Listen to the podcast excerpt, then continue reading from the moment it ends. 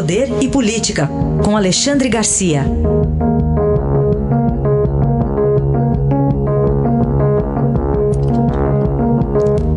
Alexandre, bom dia. Bom dia, Raíssa. Bom dia, Carolina.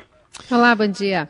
Bom, temos aí o, o Supremo Tribunal Federal formando maioria para manter o ministro da Educação, Abraham Weintraub, no inquérito das fake news. E hoje tem operação também da Polícia Federal num outro inquérito dos atos, a financiamento de atos antidemocráticos. Como é que você vê essas questões, Alexandre?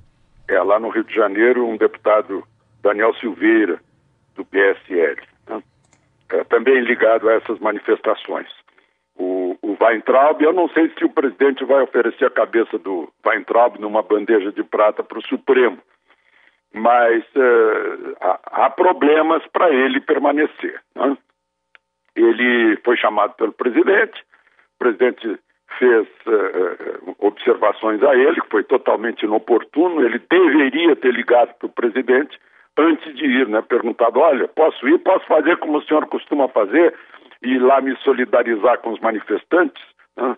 o, o, o, presidente, nesse caso, diria: Olha, eu já fiquei em casa, eu estou em casa já há dias, não estou me metendo nisso, você não pode se meter também. Mas se meteu, foi lá e repetiu a, a frase dos vagabundos, né? que, aliás, sob ponto de vista jurídico, está complicado eh, eh, incluir isso no inquérito contra Weintraub, né?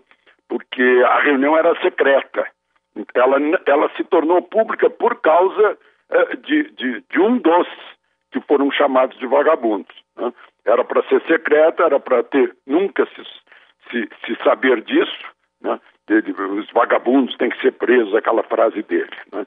Então, é, é, juridicamente, não serve como prova, já que não foi feita para ser publicada. Mas, enfim, é uma outra questão. Está difícil de manter o Weintraub já faz algum tempo que ele tem atrapalhado. Né? Numa reunião ministerial, a ministra da Agricultura, Tereza Cristina, chamou a atenção dele, pediu ao presidente que todos os ministros contribuíssem para não prejudicar os negócios do Brasil. Né? É, Weintraub em relação à China, insistentemente.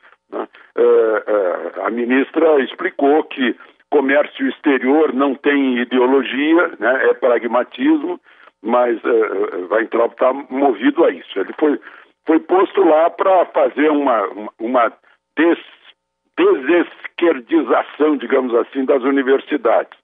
Mas ele, ele próprio uh, uh, não tem se contido né, e é um, um motivo de, de, mais uma atrapalhada dentro do governo. Vai, vai ser difícil que, se ele permanecer até amanhã, que ele vá à posse do novo ministro das Comunicações, marcada pela manhã, se o presidente do Supremo for. Se o presidente do Supremo for, pode não ir para não encontrar Weintraub, mas o mais uh, provável é que Weintraub não esteja lá. Né? Uh, se permanecer como ministro, não vai, ou não estará lá porque já não será mais ministro. Alexandre, como é que os militares têm se comportado na crise? Eu chamo a atenção para alguns militares da reserva que também fizeram um manifesto contra pois o é, os da reserva Supremo. entraram nesse manifesto.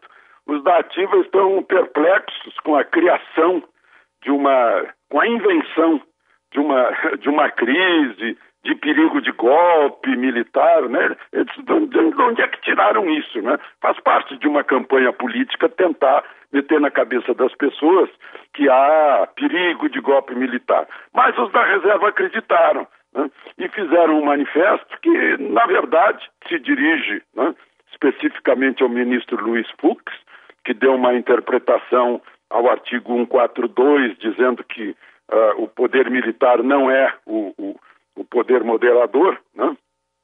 Na verdade, a gente sabe que o poder moderador uh, do, do Supremo seria o Senado, né, o que está escrito na Constituição. Mas, enfim, fizeram um manifesto que, na verdade, é, um, é uma, uma, uma, carta de ironias, né, comparando a, a, estirpe militar com a, digamos, a burocracia do Supremo. Foi, foi mais ou menos isso. Né? E, e vai, vai ficar por aí sem, sem consequências, sem dúvida. E Alexandre, dois uh, MDBistas graúdos Nossa, fazia, fazia tempo que eu não usava essa palavra. Dois MDBistas graúdos viram réus na Lava Jato. Pois é, graúdos e tem um então que é o supremo do ecletismo. Né? Romero Jucá virou réu e, Valdir Raup também, lá na, na, na 13ª Vara de Curitiba, onde estava Sérgio Moro, né? envolvidos em negociatas com a Transpetro, presidida pelo Sérgio Machado, que é outra figura, né? que já foi PSDB, MDB, já foi de tudo, né? e negociatas dessa subsidiária da Petrobras com empreiteiras, bem típico de uma época, né? nos faz lembrar de uma época, uma época de corrupção de bilhões. Agora, é bom a gente lembrar que, por exemplo, Romero Jucá já esteve na prefeitura de Recife, não foi prefeito, mas já foi secretário lá. Foi nomeado governador de, do território de Roraima por Sarney.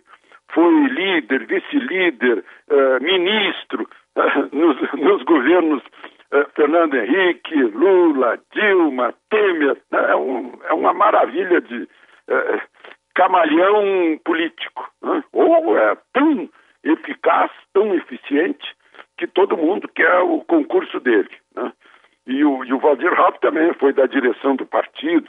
O, o, o, o, Jucá, se não me engano, hoje é presidente do MDB. Né? E o, o, o Valdir Rapp também foi na, da direção do MDB, foi governador de Rondônia, vice-líder de, de governo no Senado. São duas grandes figuras e bem representativas de um período político aqui do Brasil, né? que são réus de, uma, de um num processo também muito típico, o processo da Lava Jato. Tudo muito simbólico, muito representativo de uma época. Aí está Alexandre Garcia, que volta amanhã ao Jornal Eldorado. Obrigado e até amanhã. Até amanhã.